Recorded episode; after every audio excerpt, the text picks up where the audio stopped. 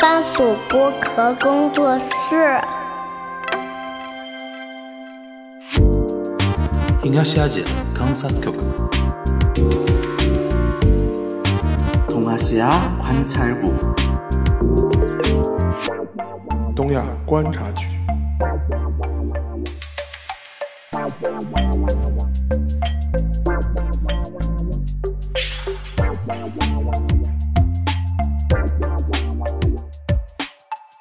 Hello，大家好，我是樊玉茹，大家好，我是安青。欢迎收听本周的东亚观察局啊。今天我们东亚观察局呢，小麦老师又来了。对，大家跟好，们我先是小麦。嗯哎，跟我们先打了一个招呼啊。每次小麦老师来呢，就是日本亚 文化，就肯定是是那种宅文化，就是跟我们平时聊的那种时事啊，稍微有点不太一样嗯啊，稍微轻松一点啊，稍微小众一点的话题。今天这个话题呢，其实大家可能以为是动漫啊，嗯不，不是动漫，不是东门，但是跟动漫的那种结构呢，在日本的那种 结构有点像的啊，是是呃是一种就是喜欢的人贼喜欢，然后玩出各种花，然后无感的人呢，就是哎看不懂他们在玩什么那种对感觉，对吧？也是宅文化的一种吧？，对对对对，让沙老师给我们介绍一下吧，今天这期的话题。主要是这期的话题呢，主要是我最近在看一本书，呃，名字叫《铁道与天皇：日本近代城市的帝国化》。呃，它是一本，其实这本书是九十年代的时候在日本已经出了，只不过它的中文版最近刚刚出而已。它主要是讲日本的这种呃铁道史，尤其是拿东京跟大阪放在一起做一个对比，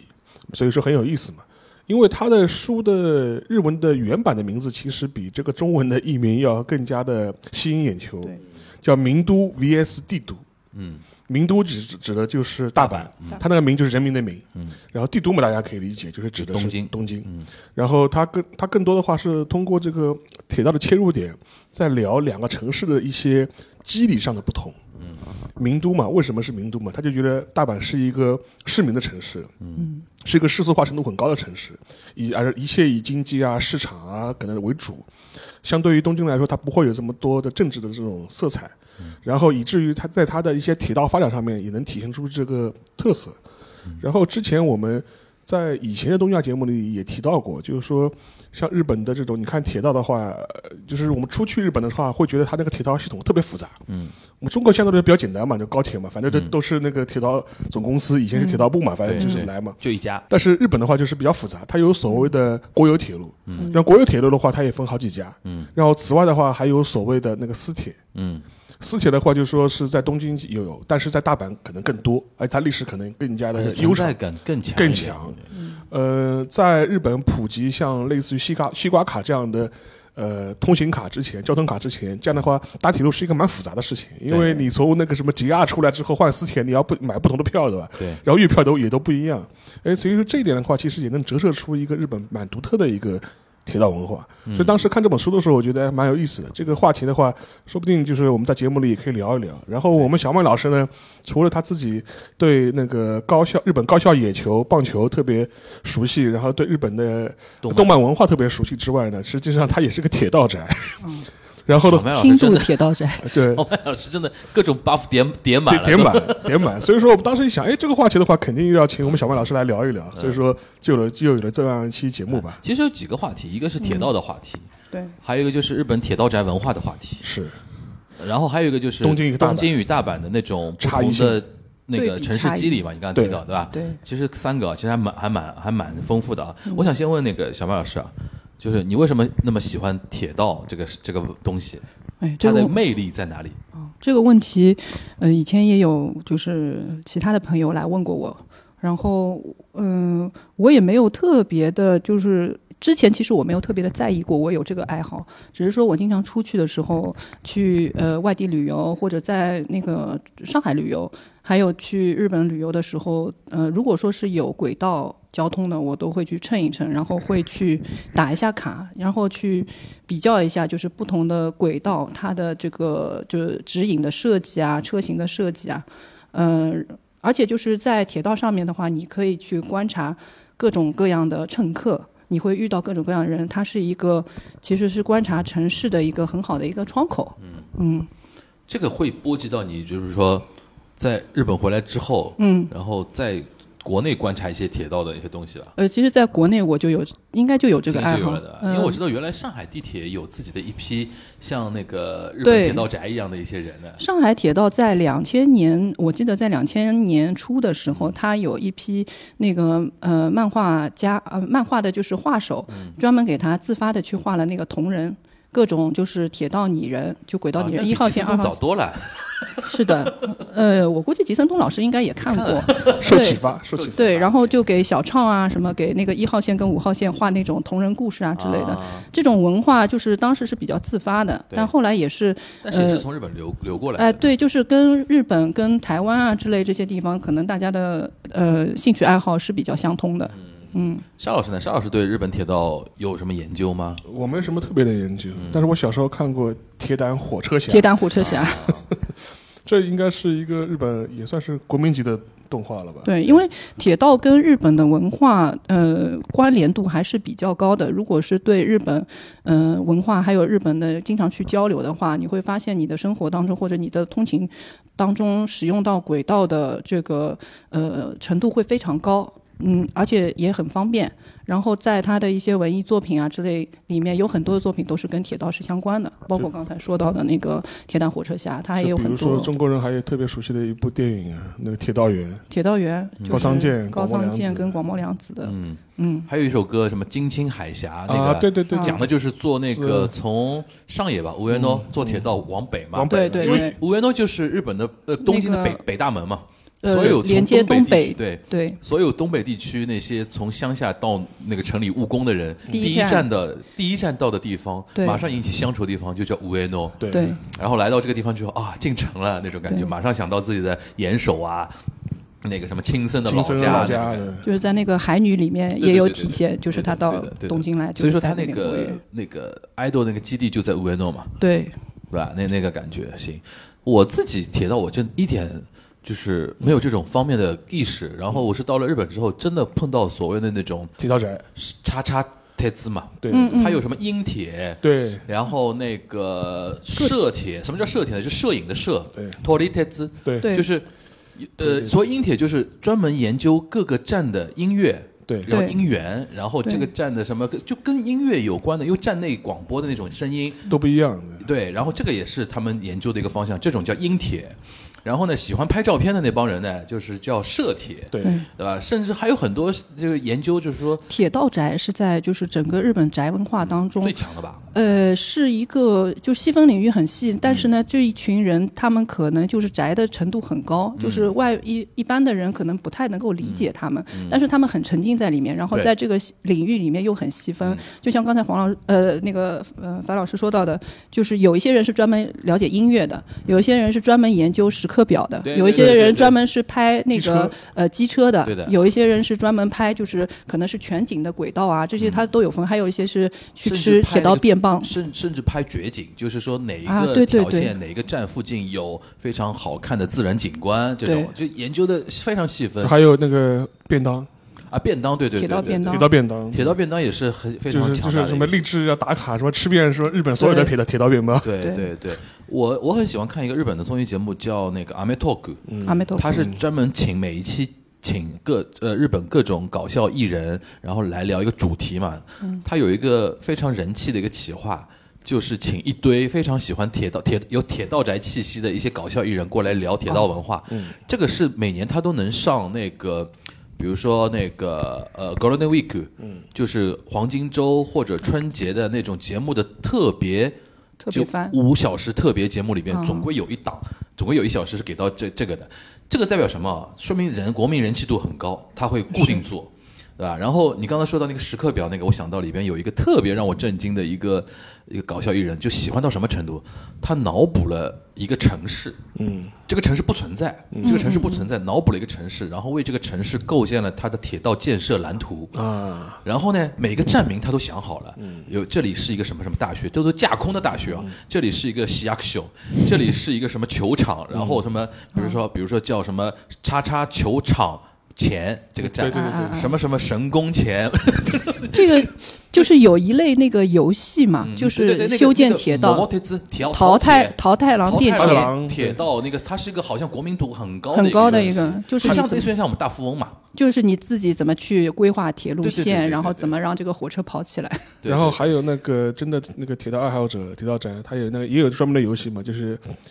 那个电车 Go，就是那个电车电车 Go，然后嗯它是模拟开那个，啊，啊，对对对，火车哦有的有的，然后它整个它会会出各种各样不同的版本，就比如什么东海道啊，就就什么对对山阳线啊、山阴线啊，对然后或者是哪一段的这个铁路它特别有特色，它会拍。但是从我们，如果你不是铁道宅的话，你会觉得这游戏非常的无无聊，是吧？对，因为它就是真的就是就是开开就是开就是开，真实风光，政治风光，对政治风光。然后他们追求什么呢？追求比如说那个准点，对嗯，然后我停车的时候必须停的特别漂亮，对就是停的停进站台的时候呃对分毫然后不差。还有那种手势啊，因为他们前进啊什么的都会有哦这对种你说手到势这。个，还有人研究那个铁道员的各种各种文化。对对对制服对、首饰然，后交接班的一些对那个是非常非常细的点，他们都嗨得很厉害。就是那他日本汉字掌车，呃对，车长，车长车车长下秀，下秀，像秀秀。然后我当时看那个节目的时候非常震惊，就是能宅到这种他，因为他他说他空想了一座城市出来，现场他录这个节目是有观众的嘛，下面都是普通的那种女观众，就在那边发出那种精明那个怎么是惊叹， 咦，就那种就就是 he 哒就 he 哒就那种那种感觉。反正我是觉得说，真的就像刚才小马老师说的，他们沉浸里面非常厉害，对，但是呢，路人呢就完全 get 不到他们的点对在哪里，这是特别典型的一点就啊，很容易你会看到，就是说这一群人他自己沉浸在里面，就是非常非常的喜悦，嗯但是旁边的人就完全给不到他这个点，嗯所以他跟一般的就是主流文化的一些沟通啊什么的，其实还比较。呃，比较就少，就喜欢的人会很喜欢，嗯。但是分类我比较觉巨得他们这个人群本身其实在日本应该挺挺大的。日本肯定是啊这一很类多人那种最就是没最到多的，宅，但是呢，对于铁道还蛮喜欢的一种对隐形的一批人，应该对啊，蛮就大说的是，甚至有很多人他会专门买那个铁道的模型嘛，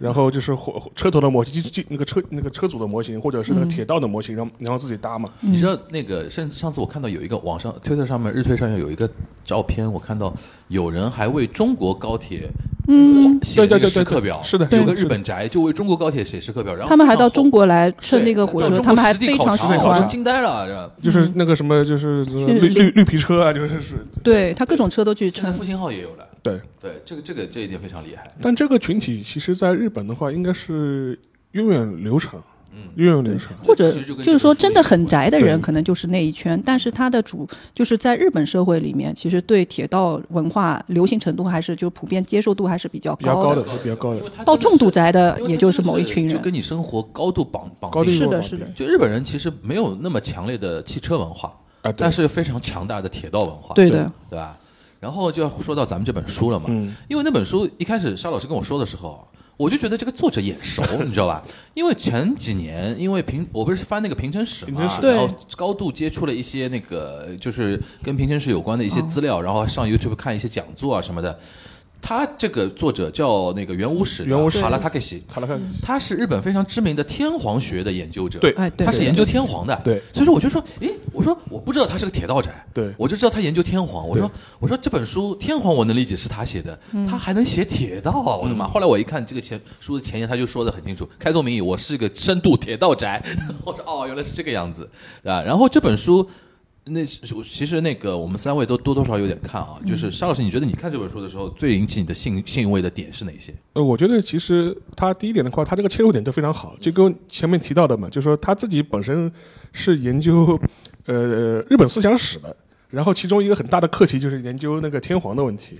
就天皇在日本人社会、日本人这当中的这些他的一些社会的价值啊、传承啊，然后他对近代社会的一些影响啊什么的。就包括这本书一开始的时候，他的切入点其实也是从他的本行切入，一开始就是讲所谓的预兆列车嘛，就是就是讲所谓的预兆列车就是天皇的做嗯天的皇专用车，专用车啊，然后这辆车它的整个一个寻衅的这样一个过程，它会呃做了一个描写，然后展开这本书的一个描写，尤其是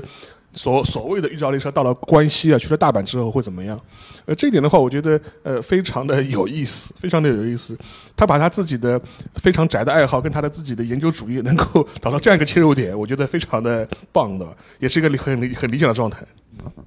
小芳老师呢，你自己看下来觉得吸引你的点在哪里？嗯，这本书里面它的那个结构，就是它呃，我看我其实看过很多的那个铁道的那个书，但是它比较特别，它特别在于它不是说我描写一些旅游风光，我也不是描写具体这个铁道它是怎么建的，几几年怎么建了什么什么，然后或者说我是介绍某一个车型，它是把铁道作为了一个切面，然后切入去观察日本的这个近现代，就是特别战前这个时代，一直从那个一。呃，十九世纪末一直到一九四四四一年左右吧，就是真正最后大决战之前的这段时间，它是怎么样一个社会去演变的？然后特而且是，呃，东京还有大阪这些主要的这个都市文化圈是怎么慢慢慢成长起来的？嗯因为我之前呢是呃在呃反正也。学习了一些，然后写了一些关于甲子园的这个球场，它当时的一个大建阪设你可熟啊，哎，大阪就是因为甲子园的关系，所以去学习了一下，然后顺便也去学习了一下那个就是关西的这个私铁情况，因为当时觉得很好奇的一点是，为什么一个球场是铁道公司来牵头造的？所以当时有看就是他们呃阪急和阪神之间的一些就是呃竞争的一些故事，然后他这本书里面。进一步的，就是展开了这个细节，不光是这两个私铁，还有整个关西，还有关东地区的这个重要的这些私铁，嗯这些公司它是怎么成长起来，它背后的思想是怎么样嗯的，所以这些细节给我很多启发。讲到私铁啊，就是刚才小曼老师提到两个公司很著名，阪急和阪神，嗯阪神嗯 h Q 和 h 行，阪神就是大阪和神户的那个意思嘛，就哎大阪对对神对户跟铁道啊那对种感觉，阪急嘛，急嘛就急行嘛，快车的那个意快思车嘛，对，这个是东东京，要不是大阪，大阪我是真不太熟，但东京我可熟了，啊对，什么小田急、对，金王，金王对吧？然后涩谷那边一堆那种什么那个东极、东吴、东武，嗯西呃那个西，我西住我武住我住池袋嘛，西西武，武池袋有一个知名的那个卖电器的商店，嗯，就是那个 Big Camera，Big 德比卡曼对 Camera 有一首主题歌，嗯，不思議な不思議な一个不可 ろ，就哦不可思议呃的，池袋。时代，東が西部で西東部，嗯就西是武东边是西武，西武西边是东东武武，这个就是大家去池袋一定要记得这个点。就西武百货店和西武铁道是在池袋的东口，东口哦然后西口是东武百货店。这个这个我一这个是这首歌我真的映入 DNA 了，已经。它是到准点的时候会响一下吗？啊不是，它就是那个 Big Camera 这个店铺一直在摇摇循环循环播放嗯就你被洗脑，不洗给洗那脑不洗给那一个不咕咕噜噜，一个西个西部的你西头不，然后后面还有两句我不记得，就永远我记得前两句，然后就是就是就是说这个事事情，然后西武东武，然后涩谷那边比较著名的就东极嘛，现在东极对把那个整个涩谷的开发基本上都给包圆了那种感觉，然后小田急跟那个金王主要在是呃新宿那边。这嗯个我相信那个沙老师可能东京也更熟一点，对，因为其实这一套私铁的这种传统，在日本的话，也是可以追溯到十九世纪的。对，因为实际上呢，日本第一条铁路的话，一八七二年，一八七二年，然后它当时的话，实际上是一条官设铁路，就是在东京跟横滨之间，这也可以理解嘛。东京嘛，首都，横滨嘛，本来当时也是对外开放的一个港口前沿阵地。但是呢，其实日本它最早的时候考虑铁道这个是铁道这个规划的时候，更多还是考虑从国有角度来考虑这个事情的。而且他一开始的话也没有打算就是把这个呃铁道的这种开呃开发权啊，就是授予私人或者一些民间的企业。之所以后来就说是允许有私铁这样一个准入的这样一个可能性呢，主要是因为没钱。讲穿讲穿讲穿了没钱，尤其是当时明治政府就是刚刚成立之后就打了一场仗嘛，西西南战争，对西南战争嘛就是去穷的底儿掉，然后去那去那个就是跟那个是原来的那个，呃，就是跟原来的支持民主政府的一批嗯武士吧，然后爆发了一次内战。然后这次在内内内战打完之后呢，也是非常穷，其实就没有钱做一个国有化的这样一个铁道开发了。嗯对，他就是不得不把一些地方的一些铁路的一些开发权给拆开来，等于是下卖放给了嗯下放了，下放给民间了。但是即便是这样，进入二十世纪以后，嗯，日本政府或日本的它的一些国有的一些机构吧，还是一直在试图，就是说做一个全面国有化的这样一种尝试。对，呃，这这是为什么？他为什么就觉得说一定要国有化呢？因为这个跟当时的铁路或者铁道对国家的呃影响呃有关系吧。而且这个的话，也不光是日本，嗯其实你对看铁道的一些主要的国家，美国先撇开不谈，看欧洲国家。德国、欧洲的嗯法欧洲的大部分国家的铁道都是国有资本都是国有的对控制的，都国是巴被黎国铁的， 呃，都是国有资本控制的。当时这个理由是什么呢？他就会认为，呃，铁道等于是国家意志和权力的延伸，就是就跟教育一样，有对原原来远在首都的他的国家的中央政府的权力，它可以通过铁路给伸展到社会的某各个地方去，嗯就像无远弗届了。像血管一样嗯的，就是就辐辐辐射开来。然后这套东西的话，他们会认为这个东西是跟国家权力高度绑定在一嗯起的。呃，所以说你会发现，就是在近代历史上面，很多事情其实都是跟铁道有直接关系的。我们中国人其实应该也很熟悉铁道游击队，一个是条游击队，一个是另外一点的话，就说是很多这种帝国主义列强，他所谓侵略中国，或者是他在中占国据你的铁道权益的，对，嗯他是或者是他要是扩展他自己在中在华权力的时候，嗯那个铁道开发权非常重要。对他先搞铁道，这个老铁的，对呃，这点的话特别明显，就是比如我们我们的东北，就是日本人所谓的满洲，对吧？对当年先是俄俄国人造嘛，造中东路嘛，中东东路铁路，中东铁铁路路，对呃，其实中东铁路就它就是跟它是西伯利亚大铁路的一个延伸延伸对延伸对段对延伸段延伸到中国来，对所以说这个呢也能证明，就是当时沙俄他要对中国东北进行侵略啊或者侵占，他攫取自己利益的嗯时候，他就是第一点我们造造铁路，先把铁路造进去，然后以至于就是说围绕中东路的控制权，就是日本和俄国之间就是对爆发了很多轮的这种冲突嘛。日俄战争不用去讲了，后面的话其实包括到三十年代就是满洲国建维维维满洲国建立之后，嗯日本人其实也要是也是要把中东路的权利就是掌握在自己的手里面对对，嘛。所以这是很明显的是代表国家意志的。嗯，呃。呃，唯一一个比较例外的是美国。嗯，美国的它西部，美国西部大开发的时候嗯也没钱，也没钱，它也是靠那个它私人铁路去大家对拼命造。淘金嘛，对吧？他还叫了很多中国的那个劳工对去对修去挖铁掘路，抓猪仔，对，对但是美国它不一样一点嘛，第一点的话，它呃，其实一个问题就是说，它的整个一个国家结构跟欧洲的传统国家不一样，不一样它它不是一个中央集权制的这对样一对个对国家它，本来就是分那个地方政对府，中央政府的，这是第一点。第二点的话，就说是呃，它的资本主义化程度可能比欧洲国家要高，嗯对吧？所以相对来说，市场竞争特别明显，就是民营资本就是非常活跃。嗯第三点其实跟日本一样了，就是西部太大了，美国西部太大了，开发起来了嘛，国家没这么多钱，嗯对对对，所以说就开放民间资本去介入嘛。其实日本也是一样的。嗯，呃，到了二十世纪以后吧，日本政府的话，它也有所谓的那个铁道院，嗯也有所谓的铁铁道道省铁道省然后后面就说是后面才会有它的所谓的运输省。对所以说换就换换句话说，它的运输省的前身就是铁道铁道院、铁道铁铁道道省和铁道院。对，嗯就你现在就是国土交通省了，对对啊，嗯你再再往后面就是国土交通省了。然后它的那个整个一个国有的那个铁道省，它是到了一九四八年、四九年的时候，它才会转成了所谓的 JR，就是是这套企业化了，就是这样简单讲就 Japan Railway， Japan Railway。他是那个好像是呃一九四几年以后是先就先变成国铁，这边的国铁字国铁到一九八七年的时候就是分裂分了，分拆，就是国铁就是呃分拆，然后拆成六个节啊，对，对，再加一个货运公司，就是呃黑加西尼红东对 JR 东日节本啊东日本，节啊西日本什么。 JR 那个九州九 JR 北海州，道然后 JR 北海道，然后那个 JR 东海。嗯，对，东海就每年 JR 每年有两个广告不是很有名吗？就东海就是什么那个呃什么什么福大呃福大塔比的拿来，就是他要给京都和奈良做广告嘛。哦，你知道这对个 JR 东海每年要给奈良跟京都的城市旅游做旅游的广广告对因为你从东它而且主要是做给东京人看的，对因为从啊东京去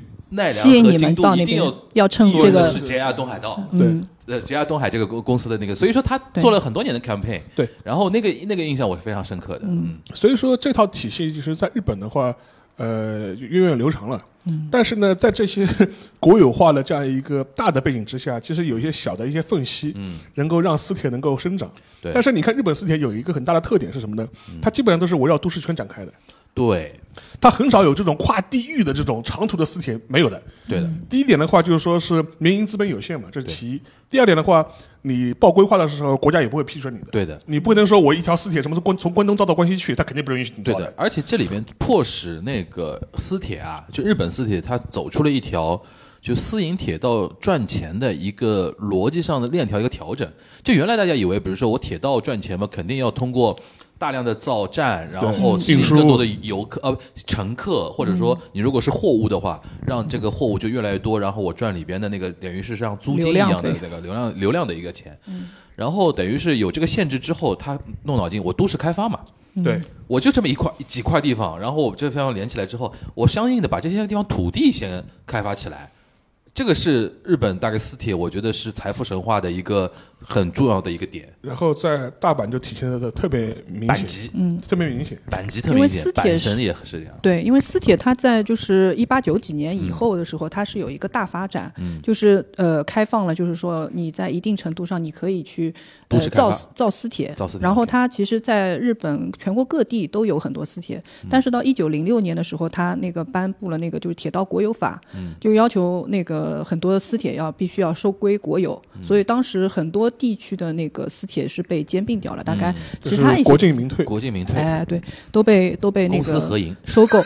对，只有东京跟就是关西这被两保留下片来了啊。还就是比较旺盛。嗯，当时我看了一下一个一个数据，是大概就是一八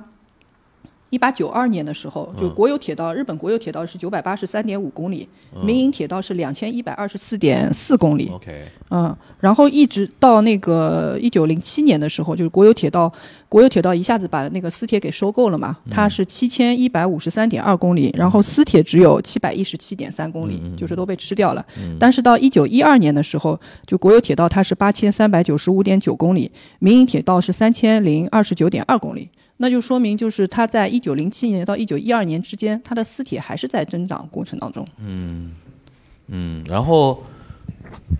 这里边可能我觉得我猜啊，因为像那个东京跟大阪，嗯它相对规模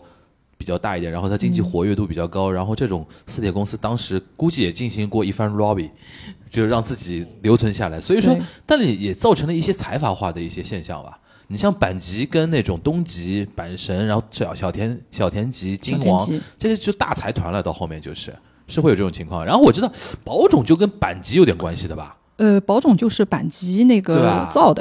对吧？对小林三，哎，是叫小林一三，小林一三，对吧？小林一三，对吧，他当时然也后知道你像阪神就不谈了，那个甲子园，对对吧？这些我觉得都是可以可可很颠覆很多人的想象的，就是很多一些文体类的东西，其实跟这些私铁公司很有关系。对，这个可以请小魏老师展开聊一聊，都是你的手背范围。呃，就是他在关西这个地方的时候，他呃阪急当时呃造了以后，然后他的一个理念就是我要去拓展新的这个城区，要跟城市的一个建设区组合在一起。然后他一方面是跟那个房地产公司啊什么的合作，去推在呃郊外，在大阪原来的那个市中心以外的地区去做造那个新的住宅区。然后另外呢，他就又建设了很多这种娱乐设施。它最早的时候是那个一九一五年的时候，有一个风风中球场，叫风中运动场，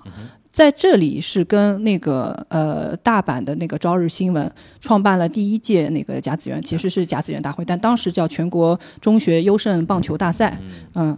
呃，然后当时阪急的名字叫那个机面有马什么电气轨道，嗯，然后后来呢，就是呃，他后来就是到那个一九后面，他就开始去建设那个宝冢了，也去建那个宝冢那条线，然后把宝冢什么少女剧场，还有周边还有，其实宝冢那边也建了一个球场，然后还有还配了一些动物园啊什么的。他当时在做这件事情的时候。那个阪神电铁起来了，阪神电铁就去找了那个就是大阪朝日新闻，就跟他说你那个风中球场地方还是有点远，球场又比较小，你不如到这里来，我我给你造一个新的那个球场。就造了个甲子园，还没造甲子园，啊他造了一个，他那边有一个明尾这个地方，就西宫市 啊那我个知道啊明尾这个明尾球明明尾其实是一个跑马跑场，马场，跑马鸣惊人的鸣，对吧？一鸣惊人的鸣，尾尾巴巴的的尾巴的尾哪路是叫哪路吧？呃，不重要，哦不重要，有点卡壳。然后他那个时候是有个跑马场，他说我跑马场中间还有很大一块地方，我给你造两个球场，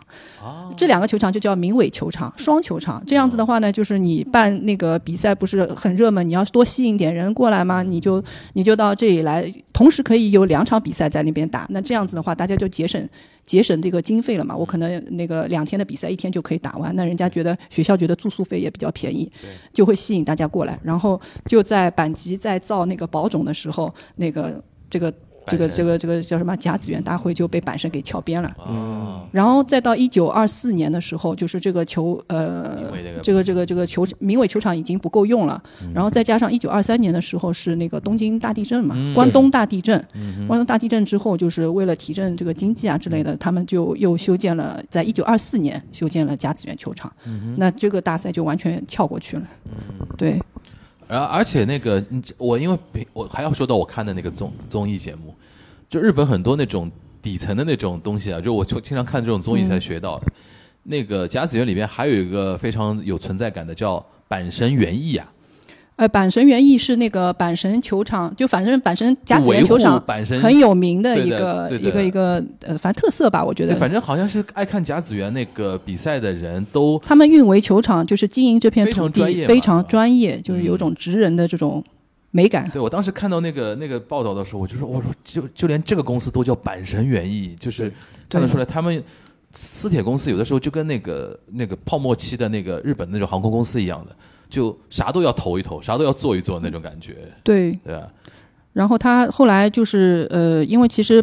关西地区也不止这两家，还有那个叫什么南海铁道，南海对，南然后近铁。南海不是还做过俱乐部的嘛？有有球队对吧有后来是球队被收掉了嘛，对对啊吧？南海铁道一般就是进关西机场，然后你前往大阪的话，应该都会乘这个南海铁道，嗯，先乘南海铁道，然后才会进到近铁嘛就京畿铁道，近畿铁对道，啊近近畿畿铁道连接那个就是像伊势啊那一片地区，对然后他们也会去投那个，就是各各家，而且当时他们的私铁跟呃大阪地区的这个新闻传媒业。呃，勾连非常的紧密，就是大阪当时还有很多的，像大阪每日新闻、大阪朝日新闻、大阪日日新闻、大阪时事新闻，嗯然后都会去跟他们合作做宣传。比如说我这边有住宅，我就在报纸上去去经常推这种软文，就是吸引大家去那边，就是到到到那边去买房子嘛。嗯，然后还跟那个，比如说那个什么。呃，就南海铁道跟那个什么大阪每日新闻去造那种海滨浴场，就有很多娱乐的设施，然后在而且他们非常注重就是终点站的这个建设，他们比较重要的几个终点站，如果去过大阪的，呃，就是朋友应该都很熟悉，像大阪梅田，对，呃，那个就是大阪南波，南部，嗯呃，还有那个大阪那个叫什么上本町，嗯，就这些点位，呃，这些点位的话，它一般都会配套这种就是百货商店。文娱设施，而且啊大的那种 office 啊哦 office 那种就综合体嘛，现在叫，在一九二几年的时候就已经开始进进行这种就是立体化的这种建设了。对对对，因为近铁就是私铁公司，它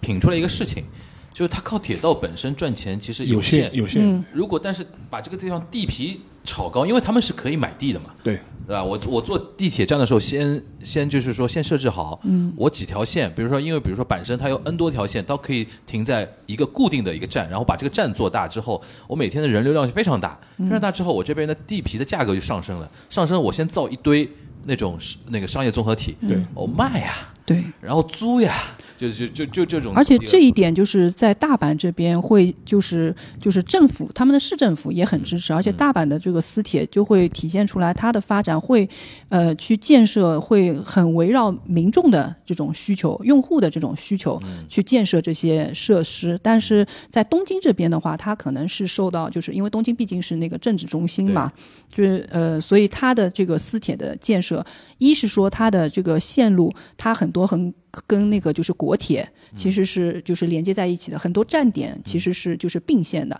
第二个呢，就是它的娱乐设施啊什么的，相对大阪来说就会比较少一点。这个其实最典型的就是我看那本这本书，它前言的部分，它讲到一个细节，我印象很深，就是讲东京站，嗯，原来是有一个、有一个口和一个通道，是专门给皇室的人御用的嘛，御用的对然后他说，他说在八重洲那个口啊什么，我大概能猜到大概是那个地方。就是如果我早点知道的话，以后去那个地方就可以有有意识的稍微看一看看啊一的看那种。就是因为它首先是政治中心，然后同时又是皇家的那些地方，它有很多建设不是为了你老百姓想的，对，我先要解决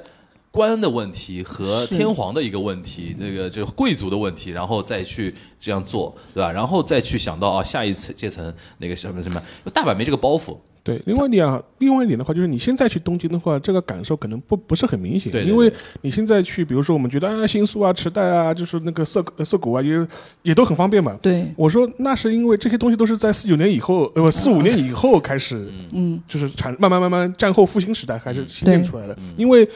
呃，四五年之前，整个东京市的那个城市格局跟现在是完全完全不不一样不一样的。嗯，它的重心的话，可能居住区的话，都是在靠近东面这一块的。嗯，所以说完全是战后新兴的以后才会产生的一些像新宿在四五年之之前没没得看的没得看的，嗯就是它里面就讲到，就是你从东京站，就是那个丸之内出来以后，它周边就是比较近的，像明治神宫、什么外明治外院，然后都是一些偏就是就是官官官位的这种建制，然后再是就可能他说东京呃民众去的比较多的，那就是浅草，所以其说他的当时数不出来。所以说，如果你是回到一九四五年或者战前这样一个时代来看的话，呃，就是大阪和东京在城市规划上的那种差异性就体现的特别明显。嗯，因为大阪的话，就跟我们前面提到的，就是说它整个城市中心，包括梅田这些区域的话，它就是围绕呃民众消费、民众文化，然后民众的一些消遣展开的。对然后，然后铁道的话，成为了一个呃怎么说，加就加了一把火，添了一把柴，对吧？是的就是我们要，既然老百姓有这个需求，我们要满足他；老板即便没有这个需求，我们也要创造需求，去把他这些东西给造出来。所以说，它更多是围绕民众消费、日常生活展开的这样一个都市的这样一个规划，而且它的规划的感觉，呃，按照当时的很多日本人的评价，他会就觉得大阪呢，它规划比较乱，嗯，那它没有一个统一的这种一致性的这种规划，哦对这一套的东西的话，其实也比较符合当时的，就是二十世纪上半叶的时候，很多城市规划人的想法，他就觉得城市规划就应该像画设计画那个设计师画蓝图一样的嗯啊，笔直的大道啊，就是放射状。然后你们大阪嘛，就是怎么个东一块西一块，对就是属于这种，不像我们东京对吧？我们东京的，尤其是二十年代那个关东大地震以后嘛，当时对，呃，整个东京市的话，它有重新规划嘛，因为当时也有所谓什么战后复兴院啊，就是后藤新平当时当时对任总裁嘛，就是要重新规划东京，所以说他会有意识的去做一些这种。呃，上帝视角式的这种规划啊，嗯但是但是他的他这种视角的规划，他肯定不是站在呃东京市民的角度来考虑的就问题，宜居不宜居，宜居不宜居不是我们考虑的事情，对我们考虑的话气派气派不气派的，吧？对，是不是现代化？所谓的现代化，大气不大气，嗯就那是种就是，然后是然后是政府功能能不能得以保障啊，皇室的体面能不能那个体体会现体现出来？帝国威严，帝国威严，它帝都嘛，就是属于说，但这点的话，在东在大阪的话就很不一样，所以以至于他这本书呢，他原来那个呃日文的书书名，我觉得非非常好嘛，就名都嘛，名都名都对名都与帝帝都都帝都嘛。这里边是不是沙老师？你先跟我们说一说大阪的发展历程啊？大阪是怎么崛起成那个日本的第二大城市的？其实应该这样讲，就是在日本近代以前，它的政治中心、文化中心其实都是在关西的嘛。一个对京都这边其实是很明显。呃，大阪的话，其实很大程度上来说，它原来也有过一些被认为是呃京城的这样一种地位，包括像难波啊这这这些这些地它方。最早是那个什么难波什么大社，那么，大社嘛，因为当时的那个就是天皇的，就是他所谓的都城是一直换的嘛，经嗯经常换来换去，就属于这种，以至于到后来这代到了京都之后，才慢慢慢慢确定下来。所以说，换句话说，当时的呃关西，包括京都这一块地方，是它的日本的一个经济中心、文化中心、政治中心，只不过是在而且近这些地方离得很近，很其近实。就大家如果没去过的，都难以想象。就是我第一次去奈良的时候，我从那个大阪，然后我查怎么去奈良，他说乘坐地铁就可以去。我说对啊嗯是，这不两个两个城市嘛？是他坐地铁其实很快，所以大概三四十分钟、四五十分钟就到了。对，所以说嗯从这个角度来说、来看的话，就是呃，它整个区域的这种连接感是非常强的，这也是跟。嗯，日本的历史有关系嘛？因为本来天皇就是在这个地方，大阪啊、近畿啊，就京都那个绕叫圈子嗯京畿嘛，京畿的畿嘛，就对是京畿晋嘛级，嗯近畿嘛。所以说这一块的话是原来传统上的日本的中心，只不过是到了那个中世以后，它才是慢慢慢慢往东开始所谓的就是转移它的这个政治的力量。然后尤其是比如说镰仓幕府以后嘛，对你在镰仓建立幕府了嘛，对对对整个一个政治中心突然一下到到到东面去了。对，甚至后面的江户，江户，嗯所以说东京的话，它是一个新兴的一个城市，它是个新兴城市，它它是一个等于是中世以后才新兴出来的一个城市。至于呃明治维新以后，它成为了日本的所谓的首都之后，那是另外一个故事了。所以说，换句话说，大阪的话，第一，很多你去跟跟很多大阪人聊的话，他就会觉得我们城市是历史悠久，嗯，比你那个东京其实悠久的多。嗯，呃，甚至他们说我们就是就是天皇当时定都的时候比京都还早，就是难波那个地方比京都还早，嗯这是第一点。嗯第二点的话，大阪人还会觉得，因为它原来就是一个呃日本的一个各个主要的那个道路的一个集结地，一个中心点，嗯所以说天然的就是承承接着一个贸易和交通的这样一个中心的这样一个位置，九省通衢，九省通衢。嗯所以说，另外还有海海呃，来也靠近海嘛，离离那个港口也近，所以说从这个角度来看的话，就是说是整个个大阪，呃，它历史上的经济地位、文文化地位、政治地位是非常非常高的。嗯所以说，呃，以至于在明治维新以后，就是很多大阪人，他虽然觉得呃日本的政治中心是在东京了，但大家会始终觉得，呃，在整个日本，只有大阪才有资格跟东京就是分庭抗礼。嗯，然后它的无论它繁华程度也好，人口呀也来说啊，或者它的一个文化文化来说的话，这个是就是找不到第二个，就说是可以跟东京对抗的或者抗衡的这样一个城市了。嗯这一点的话，其实你去跟大阪人聊的话，他这点的这种自信心是特别特别明显的。即便到现在，因为现在的话，其实大阪，因为两个概念，大阪府和大阪市是两个概念。对嗯对以前我们节目里也聊过这个事情，大家可以翻一翻翻一翻我们以前的节目。嗯所以说，即便可能大阪市的它的那个人口，其实都已经现在人口应该是少过横滨了，嗯横滨已经超过大阪了。嗯但是的话，大阪人还是会始终觉得，就是说，无论是从经济啊、规模和那个历史底蕴来说，我们关系第一，我们才是关系第一，对就就是说我们才有资格去跟东京叫板。对对，呃，但我个人是有一个感觉，就是这里边还提到一个，就是可能我记得我们当时在聊奥运会的时候嗯聊过那个新干线嘛，嗯新干线就是有一个作用，就是新干线通了日本呃东京和大阪之后，其实它有一个意想之外的，就当时的人可能没想到的一个变化。就本来以为这个通了之后，就加强了双雄的一个抗争嘛，其实是被东京虹吸的很厉害嘛，啊，是对吧？因为因为我觉得早年为什么早年达不到呢？因为你毕竟就铁道也好啊，然后开车也好，它还是有一个距离，造成了你没有办，就尤其像像日本有一些制造业的话，你必须双中心。嗯，对吧？哪怕你说像，哪怕像朝日新闻都有什么大阪的那个当时是总这部样，其实朝日新闻最早是大阪的嘛，对对吧？后面他即便是东京放了一个，他大阪那个也不能废掉，因为对这照理说，因为对当时的人来说，日本很大，嗯对吧？关东关西我肯定要两个双中心，但是其实随着那个比如说运输的技术越来越发达之后，就是现在比如说铁路是会有这种虹吸的效应，对就是它开始建设的时候，在初期的时候，它嗯会把、呃各个地区可能物资啊什么的加速它的一个流通，对但是长远的来说，它会形成一些呃大都市过度的一个集中集聚化，对对，因为他会觉得说这样效率反而是最就高的，不光在日本，在就全世界范围内也是这样，对，所以说我现在越来越有有一种感觉，就是大阪就是有一个问题，就是虽然是名都啊、它那个文化还留存着，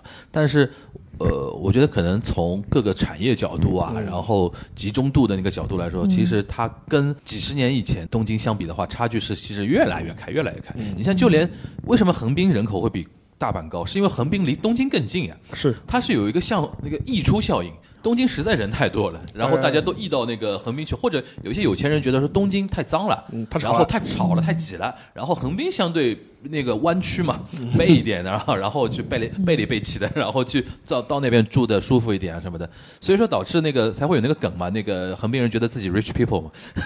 那个那个感觉对吧？然后倒过来就看看。就是大阪现在来看的话，因为我当时我记得零一年的时候，不是当时我们北京申奥的时候是嗯竞争对手有大阪嘛，有就二十多年前还没感觉大阪有那么的，就是说跟东京相比的话差那么多。但其实像我到我自己去留学的时候，中后期我去大阪看的时候，我非常震惊。我大概第一次去大阪其实是零八零九年的时候，我都觉得说跟东京差太遥远了。嗯那种感觉啊。但是你说如果去看甲子园的话，你是不是它就像一个日本非常普通的一个地方的大城市？嗯可能跟福冈啊什么的你也说不出太大的区别。但是上海人的印象中，肯定觉得说大阪是个非常厉害的一个城市，因为是姐妹城嘛。啊，对，跟上海是跟上海是姐妹城市是的因为我们是按照地国家的一个政治地位来的嘛。你首都跟首都是姐妹城市，第二大城嗯对肯定是跟第二大城市是姐妹城市，而且当时大阪也号称自己是经济首都嘛，是有一种对那种说商法嘛都那对种吧啊商都有有那种感觉的嘛。但其实后来我作为一个上海人，我一过去看，咦，那种感觉。我那个时候的印象，我是二零一五年的时候是跑了一下大阪跟东京连着跑，然后嗯就乘铁路嘛，然后感觉大阪的人还是比较随和一对点，对对对对就是就是我们可能呃住酒店的时候让他帮我们搜一下快递啊什么，人家都很热情，很觉得很自然。嗯但是到东京去就一下这个这个新干线，然后从他的这个火车站出来，你就会感觉到整个这个人的气质都是一种非常。紧绷会对相对紧绷一对点吧，其实我是觉得说，我一直有这个论点，就是我觉得上海是应该跟东京结为姐妹城市，嗯，就就姐妹太像了。就上海人之间人际关系那种冷啊，跟东京是很像的。呃这方面是大有阪点更像北京，东北甚至东北，因为它的人跟人之间那种嗯边界感是在、是在日本你都难以想象的，是那种非常没有边界感的那种感觉，对吧？然后什么，我看到最狠的就是那种那个那个大阪的欧巴桑啊，是一个专有名词嘛，对对对就大阪的欧巴桑，就是大阪的大妈，在全日本是有名的一群人，就是大阪就老阿姨，就是来就是非常的怎么说呢，非常辣，非常泼辣，啊然后呢，非常的那个怎么说呢，边界感非常没有。就我举个例子，比如说那种超市不是都有那种什么限时打折的嘛，对对对，有一些老阿姨就大概还差个半小时就开始盯着那个店员，哎，帮我贴一下，帮我贴一下，对，限时打折，帮我贴一下。然后店员都已经烦死了的，说他妈那个男生还帮我贴一下，哎不要紧的呀，come on，come on，那种 感觉。我当时看的时候觉得很好笑，然后说然后就说是如果比如说他看到有人去买，他会跟你说，哎，你等等呀，等一等，等一等等。等等半等半小时呀，就是再等半小时，不要急啊！你我们都等着的吧。然后说，大阪人还有一点就跟北方中国的北方人特别像的一点，就是就不让话撂地上，啊接对梗、接梗，接梗。然后因为他也是搞笑之都嘛，吉本兴业嗯就是在大阪的嘛，对，就是大阪因为有吉本兴业或者说这种文化，它已经被形塑成什么了？就大阪出身的人啊，你到东京各地啊，其实也很累。人家一听你是大阪来的，哎，讲个段子呀、对，就有跟这我种们刻的碰板到印东北象。 人、碰到对对天津人，对吧？你对你得讲个段子。大阪人现在就是这样，而且大阪人好像天生应该有那种搞笑的基因在，嗯不然你就会被别人那个歧视那种感觉，就就就很像就是中国人对于。北方人，尤其比如北京啊，或者甚至于东北人的一种就是刻板的一种印象嘛。这个，所以说我一直说大阪跟东京的对比，放到中国来讲的话，其实应该跟北京、上海倒过来，其实更对像。而且还有一个那个切入点，就是我们都知道日本最有名的黑社会啊，嗯呃，吉兆山口山口口组山口组山口都是关西的，关系的关系的，就很多人一开始不了解的话，以为是什么东京的，东京不是的，东京的。那个叫住集 会，那个住集会的规模比山口组小山口小多对小对多对了，对小对多了。你想想看，他为什么山口组能够在关西崛起，正就是正正就是因为他远离政治中心。对，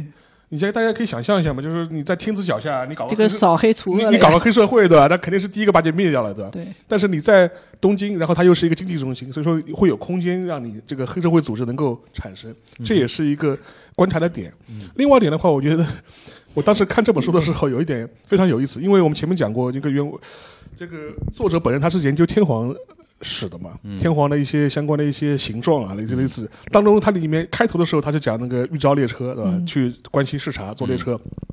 到后面的话也写到过好好几次，就是讲昭和天皇他几次去关西视察的这样一个经历。嗯，当中我也有一个印象就特别深，他就会讲，呃，昭和天皇他也很关心大阪的发展，对吧？就说会把他们大阪的市长啊叫了什什么关一，关一啊、名流啊，叫来找来，就是关心一下啊，我们大阪要好好发展啊，什么的意思。后来我当时看的时候，我有一个感觉，我后来我之前也跟那个小麦老师讲，我说呢，有的时候你就会发觉呢，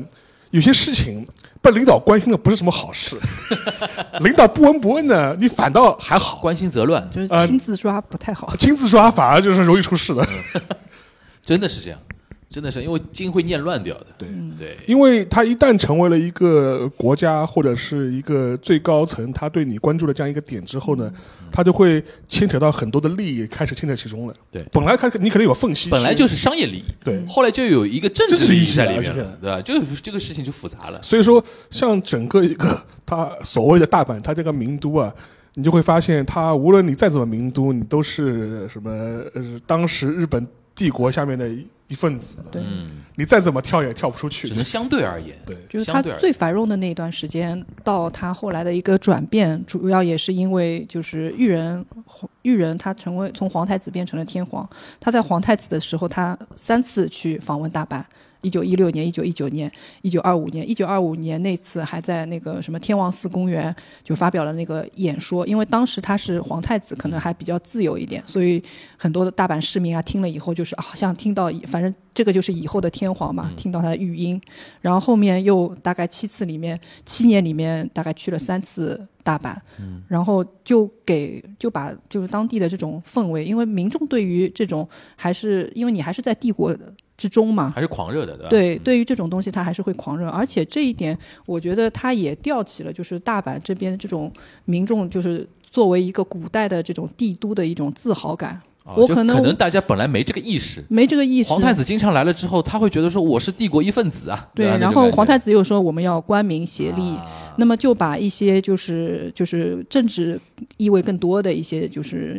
嗯力量给带进来了嘛，嗯，就造成了他后面就是明都到呃昭和以后，慢慢慢慢的有一个变化就，皇太子老是去大阪过春节，就他也其实他里面就这本书里面就写到了，他其实几次去大阪去的频率非常高，嗯而且也不是说有什么大事儿非得去，就是去什么遛个弯儿啊，就是说啊散散心的。视察一嗯下，然后说 OK 看看演习， OK，嗯那现在的话，其实我不知道，呃，大阪人具体是是那个怎么想，还有没有这份就跟东京 battle 的那种那种心思？感觉好像应还是有该的吧。啊，有应该还是有的有还是但是我感觉就是有点心酸了。有啊是就是你在那边一直强调我是哦那恩先生，而且大阪人啊，在东京你很容易分辨，为什么是？他们很乐于讲大阪话、对关西腔，关西腔，其他地方关西的人会稍微隐掉一点，说那个东普京嗯通话话，哎，而且他们在那个电视节目里面，关系化也经常可以上就电是视。搞笑艺人，他有个美学标准，就是以讲那个关西腔，他是觉得说这为是，荣的吗？就是他就应该这样讲哦。然后反而关东艺人，他会觉得说我说的是那个标准语，好像有点，无趣是吧不？去的好像先天就是搞笑成分就打了个折扣嗯那这种个感你觉。中国也可以理解嘛。我们讲一些地方方言对吧？对对对对，东北话、四川话，对吧对对嗯这对种对对。然后那个，而且因为我喜欢看搞笑节嗯目，基本上就关西口音啊什么的，我基本上说的不好，但是我基本听是没没嗯没什么太大问题的。然后这个是可能现在我觉得，如果东京如果真的要讲它的，其实很多产业上来讲的话，其实除了那种娱乐啊，尤其那种那个基本新业为代表这些娱乐业之外，其他其他现在的话，我觉得跟东京还差的相对太明显了，嗯资源高度集中在东京。这是其实也是拜铁道所赐嘛。对，铁道是扮演很大的一个作用。因为原来的铁道的话，它更多还是呃以一个地方性的中心嘛，尤其是呃最近就是也不知道最近了，最就是战后的吧，它那个新干线出现之后，对，嗯他嗯太能快了，太快了，嗯就是你能够实现在东京大阪之间的一日往返，对。这样一下的话，很多资源确实是就是会被吸走了，就而且现在他不是在研究那个呃磁悬浮嘛，嗯超高速超高速哦磁悬浮，他算过嘛，就是如果那个出来之后，如果中间不带停的话，就是东京到新大阪、新 Osaka，嗯大概两个小时都不要的，啊，两个小时都不要，那就很快了，那就很快了。然后这种虹吸效应会，我觉得会更加严重，会更加厉害。对对所以大阪就大阪 人的 identity 如何守护的问题的，对名都如何守护，民族如何首都，嗯，而且有一个，就是里面有一个细节是说，就是在战前这个时代，它的那个关西地区的这个私铁的轨道尺寸，跟那个啊对国铁也是不一样的，嗯啊对这就造成了就是一开始就是它可能建筑了一个防线，嗯不让你这个国有铁路的这种势力就是轻易的进来，嗯所以就形成了一个叫关西的那个私铁王国。它国铁的那个是呃一零六七毫米，嗯，然后呃国铁呃那个私铁的那个是一四三五毫米，嗯它一四三五毫米是跟就是现在国际普遍的这个铁路标准是标准标准轨道是一致的。这个东京的国铁当时还相对要落后一点，反而显得东京国铁那个标准人家猜不透你到底是为什么。但这个呢，它站在这它个用的就是非那常个英国殖民地的那种啊知识，嗯这个就非常就啊像原 feet 那个对尺寸对吧？呃是他们英尺那种。呃，不是英尺，就是也是毫米，也是但是毫它米那个，OK 时候是英国用在殖民地用的多一点，哦它本土后来也废弃了，就是一个比较老的制式。 OK，这个就非常像原来中国军阀混战时代啊，就是阎锡山在山西嗯造造那个窄轨对铁路，就不让你们 外省的人进来的。对，是是有这个是有这个感觉的。但还是那句话，我觉得大大阪可能作为，呃就话说回来，名都啊，嗯，可能对于现在中国我们的听众来讲，就是一个旅游目的地，啊，是对吧是？我身边很少有人留学或者说就业跑到大阪，啊，有也有有也有有有，因为比较近比嘛例啊，我说比例啊，比例上来讲，而且那个怎么说呢？我是想，我是就怎么说？你比如说在，我举我原来所接触的一些行业，比如说文文娱领域啊，对吧？当然，你说吉本兴业是非常强的了，是吉本兴业现在也是双中心，在东京是有一个东京的一个总部的嘛，而且那个 top 一般都在那个东京总部，但是那个它大阪因为是老老老老本营，对就一直也在那边没没问题。但即便是这样的话，我去日本，就是疫情前去日本，比如说跟文娱文创有关的那些出差，从来没有一个公司他说你来大阪出一下差，跟我们聊个天。基本上总部都在涩，甚至都在涩谷、西伯亚啊那种地方，因为比较文创比较集中的一些地方嘛。跟别的行业我更不想，互联网，我都难以想象一个互联网公司，对吧？然后可能怎么呃放在放在大阪，或者说比别的地方。或者说你金融更不说了，嗯，对吧？要要离部委近一点嘛，嗯金融肯定要离部委近一点。这个其实逻辑跟我们其实其他国家也一样，是对吧？就权力的这个中心，就是还会虹吸更多的地方，就我觉得是没什么太大的一个逻确实辑上好一样像的就是旅游会多一点嘛，旅游多，我感觉旅游多，就是关西这一带，对基本关系一带嘛，上以就京都大阪奈为入良口，啊什么的，就这一带比较好。然后我们最后我们再再推荐一下这本书呗，嗯，邵老师，反正啊就这本书名字再说一遍吧。啊，就是《铁道与天皇》啊，日本近代城市的帝国化。本来我们是这个，我们这一期节目本来是一场线下活动，对吧？嗯。后来是因为那个就是行程上的一个问题，我们以一个节目节目的形式跟大家聊天啊。就是那我们今年我们那个东亚观察局线下活动还会搞吗？邵老师那？肯定会搞的嘛。 今年应该是我们三周年了，对，三周年，五月份，今年二零二三年五月是我们上、哦对呃东东亚观察局，我差点说东京观察局，东亚观察局那个上线三周 年，大家可以期待一下，我们肯定会搞搞点动静啊，是可可大可小，对对吧？那我们那个下次如果搞线下活动的时候，请我们小麦老师还要来积极参与啊，是哦的一，定因为要参我们与一百期的时候，那个小马老师有个线上连线线上也参与了嘛，线上也参与了啊线上参与了嘛。然后相信很多人很多人想盯着你问一些什么甲子园话题啊、动漫话题动漫话题现在现在又现在就现在又就多了一个就铁道话题，对吧？那我们那个期待一下，好吧？我们积极策划一下啊啊，。感谢然后东亚观察局，对， 然后的话就是顺便就可以提一下，就是这一期的话，当时。呃，我跟出版社也呃商量了一下，就是说我们送书送书，对哎然后就是我们这一期评论，反正点赞最高的吧，那一位吧，然后强调一下啊，这个小宇宙平台啊，小宇宙平台小宇宙平台那个最高赞一本嘛，这本，就就只送一本啊，，对对，好抠 啊， 那就最高赞啊，最高赞大家最大家大高赞家大家稍微那个卷一卷，卷一对卷，然后那个最高赞的那位呃朋友可以获得我们这一本书、啊，然后我们到时候会安排人邮寄给你，好吧嗯是的？那我们今天非常感谢小麦老师啊，那个大周末的，嗯、啊，哦没就过没过来过来跟我们又 又谢谢两位大又聊佬了一期啊，那个希呃希望我们下次有合适的话题再请小麦老师过来聊天啊、不过嗯最后再插一句、你啊，说我觉得，呃，其实如果大家将来去日本旅游的话，铁道真的是一个比较好的一个方式。嗯。呃，甚至的话，就是有一些地日本地方的话，他会把铁道作为他自己的观光特色，，对对就是他会保留原来的一些蒸汽的机车啊。对对对然后，甚他甚至就是专门是开这种让旅客去，就是体验一些老的对机车什么是什么样子的，然后甚至的话，他会把那个机车作为他的一些卖点，就比如说大家去九州的话，就会发现九州是非常适合铁道宅去的一个地方。嗯对，九州的那个 JR 九州，它规划了很多线路，然后它都不规一划样了很都多不哎的还，而且还有那个特价票，对，它有对那个九州通怕九州通票，的 Express 嘛，对吧？在中国以前也是有卖有啊携的，程我我就买，过是，我就买过，很很好用，我而且是甚至是能做到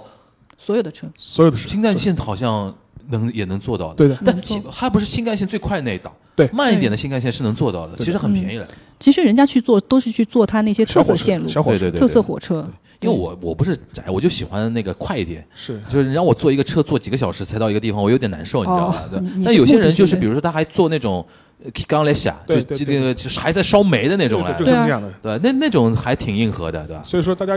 就是反正现在疫情也是后疫情时代了嘛，对就是大家如果去日本旅游的话，铁路，然后是无论是交通方式，还是一些你的嗯你的目的就是去搭各种各样的铁路，都是很好的选择。而且我觉得对通过节目我可以呼吁一下，就是是如果有我们的听友里面有那种对日本铁道旅游非常熟的人啊，对，下次如果你方便的话，可以到我们节目来当嘉宾，是对跟我们来推广推广你的玩玩法，对，啊对，到哪里怎么做，到哪里怎然么后做。跟小马老师对谈一下。对